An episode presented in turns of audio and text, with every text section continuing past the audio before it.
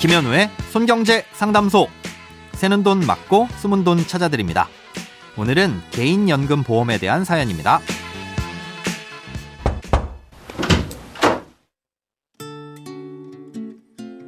안녕하세요. 저는 70년생이고요.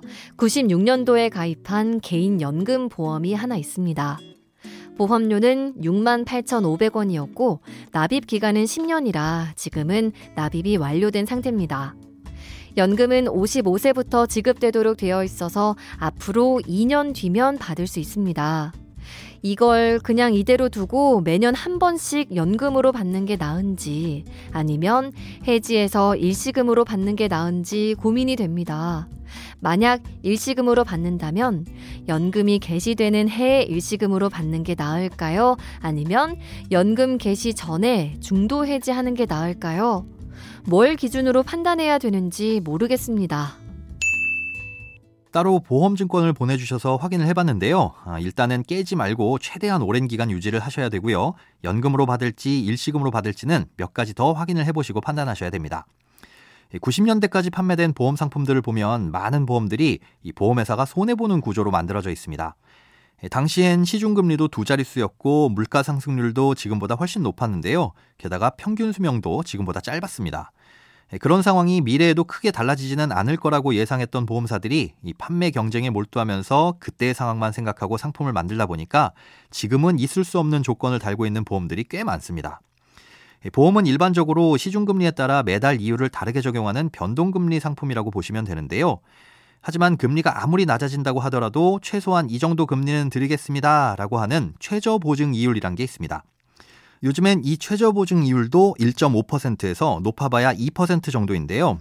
90년대까진 6%에서 8%에 육박하는 상품들이 흔했었습니다. 시중금리가 아무리 떨어져도 6에서 8% 이율로 이자를 주니까 가지고 있으면 무조건 이득인 상품들이죠.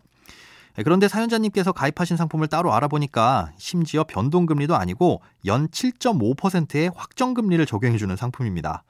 보험을 가입하셨을 때인 1996년의 시중금리가 궁금해서 당시 3년 만기 국호채 수익률을 보니까 약 12%를 조금 웃도는 정도였습니다. 시중금리가 12%나 되는데 연 7.5%의 이율을 적용해주는 상품을 내놨으니 당시의 보험사 입장에선 꽤 이득이라고 생각했을 겁니다. 고객에게 7.5%의 이율로 돈을 받아다가 국고채에만 묻어놔도 12%의 수익을 거둘 수 있을 거라고 판단했을 테니까요. 아무튼 이렇게 고금리 상품이니 무조건 유지를 하는 것이 좋은데요. 문제는 이 상품의 연금 지급 방식입니다. 이 상품은 연금을 지급해 줄 때 그동안 쌓인 적립금을 기준으로 연금액을 정해주는 상품이 아니라 적립금이 얼마가 쌓여있든 상관없이 미리 정해놓은 연금을 주는 상품입니다. 그런데 이렇게 미리 정해진 연금액도 적지가 않습니다. 지금까지 내신 원금은 822만 원인데요.